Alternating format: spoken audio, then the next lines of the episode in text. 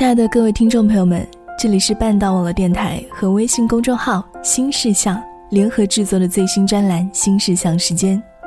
各位好，我是主播慧英，感谢你听到我。同时在这里也非常感谢新事项的特别授权，新旧的新，世界的世，相貌的相。说到这个最新专栏，其实已经是播出了好几期的节目了。之前选择的文字呢，可能更多的是偏向于说理性的。我知道半岛的听众可能更加喜欢听故事，所以今天慧颖选择的这篇是带有一定叙事性的，主题叫做“那些极端容易担忧的人过着怎样的生活”。在故事的开头说道：“你有没有发现？”不少人活得非常容易担忧，让别人感到不便。我是说，在这个外向的年代，那么多交际、出位和冒犯天天发生，但挺多人总是无缘无故的担心，自己给别人带来了麻烦，或者惹人反感，然后被这种念头折磨。你身边总有这样几个人，他们客气而有分寸，充满试探。我甚至发现，在你所不知道的他们的内心世界里，他们会为一件你根本没有注意到的事儿而忐忑、沮丧很久。比如，像一位读者昨天说的，因为在宿舍里弄出了挺大的响动而偷偷难过了半天，怕吵到了室友。在礼貌和距离感得到强调的时候，人们只要保持起码的礼貌，就不用怕冒犯别人。而如今，这个年代，礼貌和距离感是不那么受欢迎的东西。表面的热烈和自来熟变成了常态，礼貌的防护消失了，我们反倒不得不调动所有的神经来辨识界限在哪儿。问题是，这让我们的神经更加敏感而紧张了。敏感，正是孤独的原因。我经常想，一个随时都害怕自己触犯了别人的人，心里该有多么重的孤独感。那种孤独感几乎是绝望而没有出路的，戴着平静的面具与人相处，自己的忐忑只能在面具内汹涌杀戮。任何表达热烈的渴望，因为恐惧而深深自己消化，伤害都在心里。接下来要读到的这篇文章是周佳宁写他的奶奶，这是非常私人的记忆，但却戳中了我的这种感受。一个老人面对家人，被生怕触犯他们的界限围困在自己的世界里。要知道，你对自己周围人的爱越是强烈，这种因为害怕触犯而不敢表达爱的痛苦就越深。在他人无知无感的时候。这种痛苦折磨着自己，好可怕的世界。去帮助你身边那个小心翼翼的人吧，他们往往极端温柔，极端善良。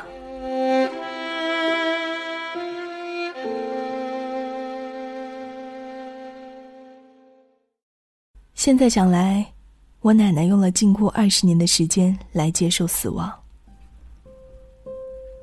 我爷爷去世的事情，我已经记得不太清晰了。是我小学二年级刚开学的时候，早晨，我还在睡觉，只觉得大人们始终在楼梯上走动，也没有人来叫我，没有人跟我说话。我自己起床，坐在院子里等待，也不知道在等什么。然后爸爸找到我。叫我去跟爷爷说声再见。我心里对死亡没有什么明确的感知，只是随着他走去亭子间，那儿挤了很多人。爸爸把我推搡着弄到床边，拍拍我的肩膀，示意我快点儿。于是我嘟囔出一句：“阿爷，再会。”我想他已经死了，但是那个时候，我有种感觉，我的爸爸并不想告诉我真相。也不知是出于什么原因，或许是想保护我，在我与残酷的事情之间暂时的遮挡一下。于是我很乖巧的假装不知道他已经死了。我下楼，独自吃早餐，走路去家隔壁的学校上课，像平常一样。大概是我假装的太好了，我甚至都感觉不到一点点的悲伤。我不知道人在面对第一次死亡的时候所采取的方式，是否会起决定性的作用。反正我之后，每次面对亲人的死亡，都会采用假装不知道的回避态度，假装不知道，蒙蔽掉了所有的伤感，和那些应该会掉下来的眼泪。现在我依稀还是记得些爷爷的模样，毕竟他的黑白照片在之后的很多年间，都放在家里的五斗橱上。春天时，旁边插几枝迎春；冬天则是几株腊梅。他活着的时候常穿中山装，口袋里有时候会摸出颗樟脑丸来。最后，他是因为肺癌死的，查出来的时候已经是晚期。很奇怪，他从来不抽烟，也不喝酒，每天还都要喝上一杯人参茶。不过。我却几乎想不起来奶奶与他在一起时的模样。仿佛自我有记忆开始，奶奶就已经是一个人的了。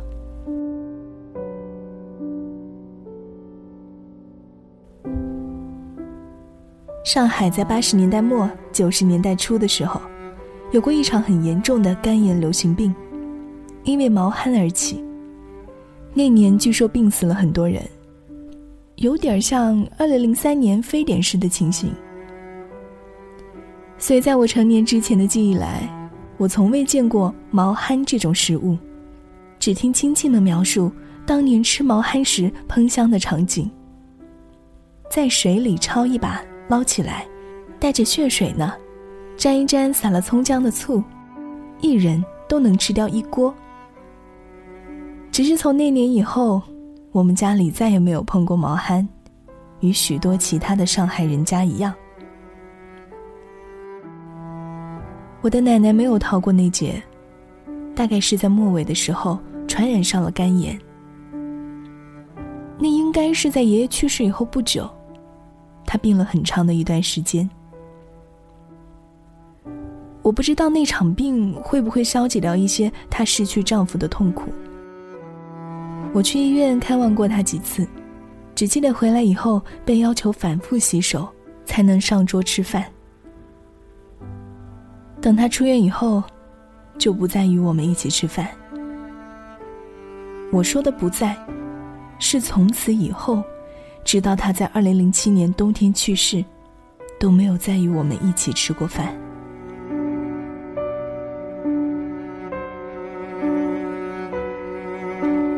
刚开始，他还与我们坐在一个饭桌上，不过是用自己的碗筷坐得远远的，让爸爸夹菜给他，绝对不直接碰桌上的食物。那时候，他变得非常小心翼翼，脸上常常带着种惊恐的表情，像是病菌已经长期在他的身体里种下来，再也不离开。他是个非常非常善良的人，总是提醒旁人他得过肝炎，也唯恐把病再传染给了他人。他甚至不太愿意让我坐他坐过的椅子，那也是一把专门的椅子。他每天坐在上面看报纸，等到傍晚四点钟，他会站起身来，先把整栋楼的楼梯全部都拖一遍，再拎着一只铅筒去弄堂里捡垃圾。他捡垃圾也不为了卖钱，而是真的把地上的脏东西都捡起来，分几次去隔壁弄堂的垃圾桶里扔掉。其实我至今都不太理解他，有时候比较起自己来，难免觉得他心里并没有遗传到我这儿。也或许有，只是用了另外的方式。再后来，他就不再与我们一起吃饭了，甚至很少出现在我们的房间里。那时候我们还住在老房子里，我与爸爸妈妈一起挤在楼下一间三十平米左右的房间，奶奶独自住在亭子间。他开始写日记。他曾经是个中学老师，但是我常常想不起来这个，因为在我的记忆里。他一直是个独自坐着的老人，与外面的世界根本没有联系。他写日记的劲头非常猛，常常从醒来到睡过去都在写。在生过几次病以后，他就不再去外面捡垃圾了，也很少下楼。有时候下午趁我爸爸妈妈不在，他会来敲门，问我讨支圆珠笔芯，或者是讨一叠用过的草稿纸。那多半是他写到一半，纸笔用完了。不知道为什么，他仿佛从来不问我的爸爸妈妈要这些东西，甚至故意要避开他们似的。自从他开始写日记，就渐渐变得日夜颠倒，常常清晨的时候他还醒着，又会一觉睡到傍晚，四五点钟把午饭热一热吃掉。等到晚上十点再吃晚饭。完全生活在了我们的平行世界里，像是我们家里的一个幽灵。现在有时，我也会在傍晚醒来。在傍晚醒来，便列在我人生绝望词典的前几名。特别是那些天黑的特别早的冬日里，醒来以后，像是生活彻底失重一般。觉得一切都难以继续，我难免会在这样的时刻想起我的奶奶，想起她在人生最后的很多年间，面对过许多这样的时刻。每每想起，我心里都黑暗一片。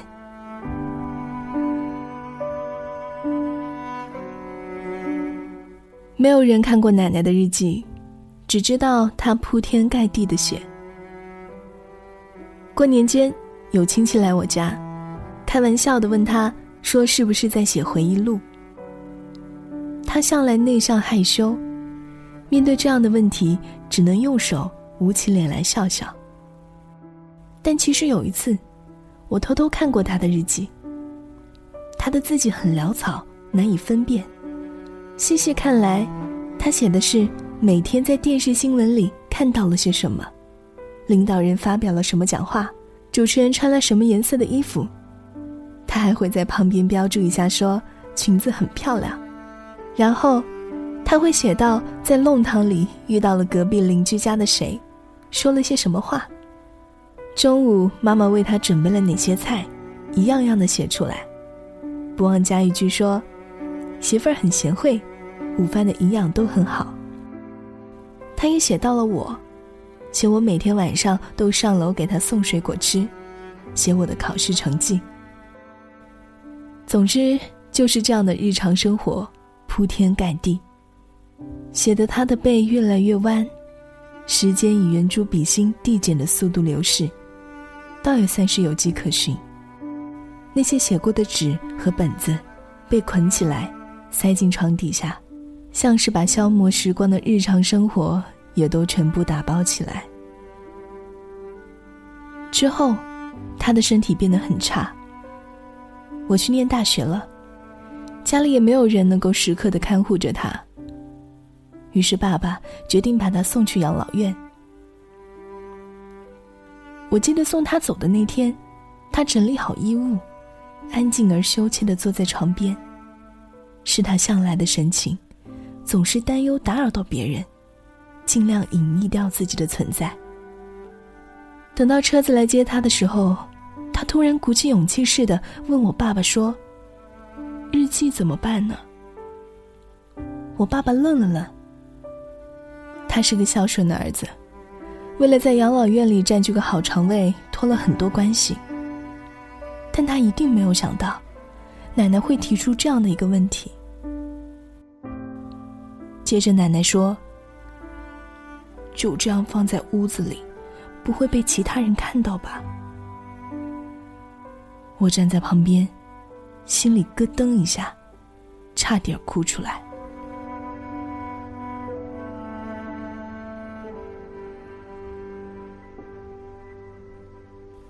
奶奶非常怕死，在我们非常少的几次聊天里，她与我说起过刚刚来上海时的情景。她与家里人坐船逃过来的，她江上日本人的飞机一直在扔炸弹，她只管闭着眼睛，听炸弹在水里炸开。然后她逃到了虹口区的日租界，在精神病医院里躲了一阵。说起这些来。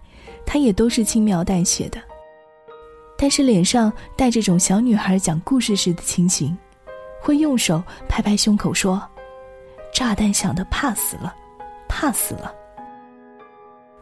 他那么敏感、纤细、孤独、胆小。这漫长的二十年间，难得几次与我走在马路上，都要紧紧的拽住我的袖子。所以，其实我真的不知道。他的内心是怎么去面对死亡的？家里人对他的照顾向来很好，但是在很多个冬天里，我看到他穿着棉袄，缩手缩脚的坐在窗边，旁边一盆正要冒出花苞的水仙，脸上依然是那种害羞的神情，混杂着一些忧愁。我到现在也想不起来，他是否曾经开怀过。甚至在很久以后翻出他年轻时的黑白照片，他依然是那副神情。哪怕是在笑，也微微皱着眉头，不知道什么事情而担忧着。许多家里人都说他看起来不老，这些年里并没有什么变化。但我觉得，他眼里的某种光芒在一再消逝。家里人却都没有看到似的。自从他去了养老院，我就很少看到他。我从来不觉得中国的养老院有什么好的，更像是医院。自从他去了那儿，就迅速的衰老，变成了一个真正的老人，或者说，一个真正在等待着死亡的人。就好像他身体里的那根橡皮筋也松掉了。他总是茫然的躺在那儿，也不太跟旁边的人说话。我从心底里抗拒去养老院看他。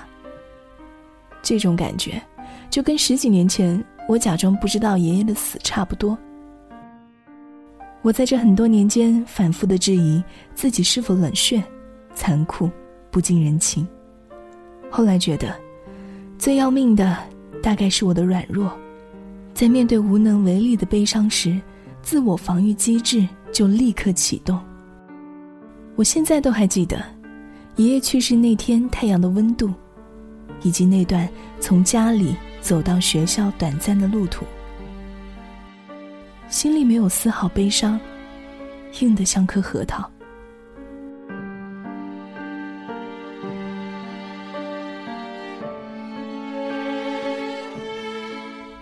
我最后一次看到奶奶，是在二零零七年的夏天，在我去北京之前，那段情景之后被我写进了一个叫《光斑》的短篇小说里。小说的主人公叫殷婆婆，我的奶奶就是那位殷婆婆。我沿着充满消毒水气味的走廊走去她的房间，她不在。我又转头去走廊里找。过了一会儿。才看到他坐在走廊里，旁边有几个老人在聊天，他仿佛在听，但是却又扭头看着其他地方。我不知道是谁帮他剪的头发，非常短，像个男人。我不知道他有没有为此发脾气，在那最后的几年里，他的脾气变得非常不好。妈妈有时候会抱怨一下。我却总是不由想起，在爷爷刚刚去世后的不久的那些暑假里，我与奶奶两个人单独度过一个又一个的白天。我常常无缘无故的对他发火，有一次，我画一幅油画，画到一半去午睡，醒来时，看到他把我的油画笔洗了，而且在水里泡坏了。我为此而坐在床边大哭起来。我不知道自己为什么要对他发火。我想，他也一定不知道为什么自己要对其他人发火。他心里肯定也难过。那天他看到我。从一个皱巴巴的塑料袋里掏出一片柚子给我吃。我告诉他我要去北京了。他听得不是很清楚，反正那时我也常常要出远门的，所以他大概只当我是去了某个地方玩一会儿，很快就回来。他握着我的手，说：“你是最好的。”我说我不好，他也没有听清楚，他又说了一次：“你是最好的。”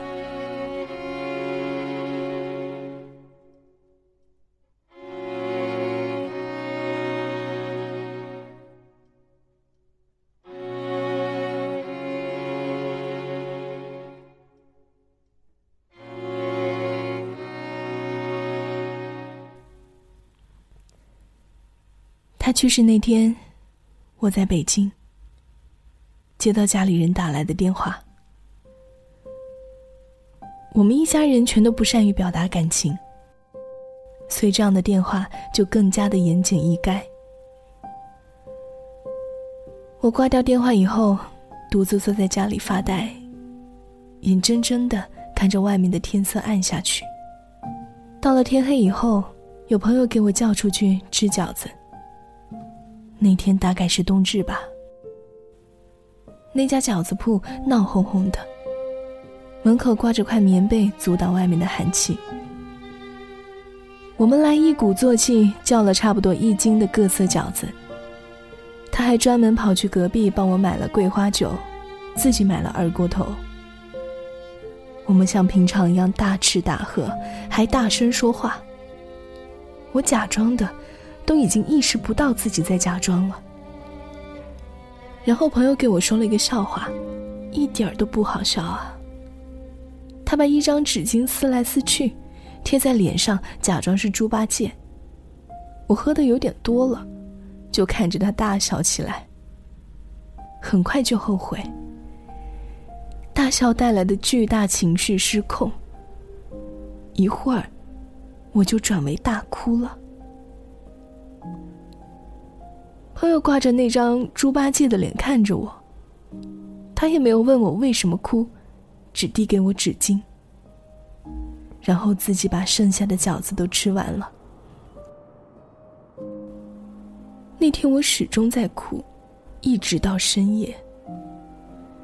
有朋友给我打电话，我因为过分哽咽而根本没有办法接。我想起。当我们最后住在一起的那段日子里，我也常常熬夜到凌晨两点或者三点的时候。奶奶会从她的房间里走出来，若是看到这儿的灯还亮着，她就走过来看看我。我总是对着电脑在玩游戏，荧幕隐隐发光。她不是很明白，外面的世界已经变成什么样子，只以为我一直在做作业。于是他站在旁边看了一会儿，然后说一句：“做功课不要做的那么晚。”其实那时，我早就已经不需要再在半夜里做功课了。我想，奶奶是与我一样的人。孤独怎么吞噬掉她，以后也会怎么吞噬掉我。甚至我都不知道，自己是否能像他一样，在漫长的接近二十年的时间里，独自面对死亡的慢慢到来。嗯，这个过程实在太过于漫长了。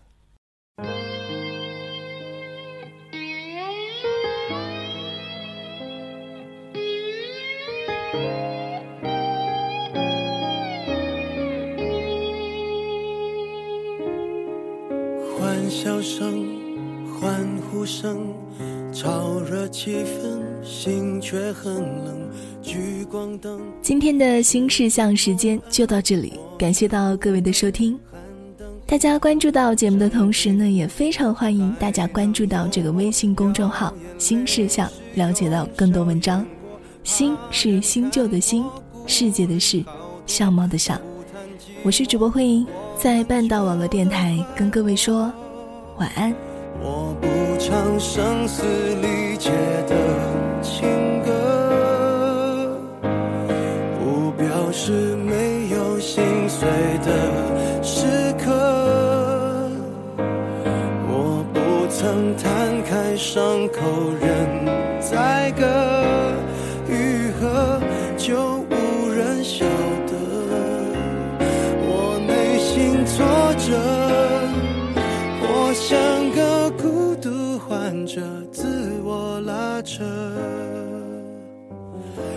怀想的孤独患者，有何不可？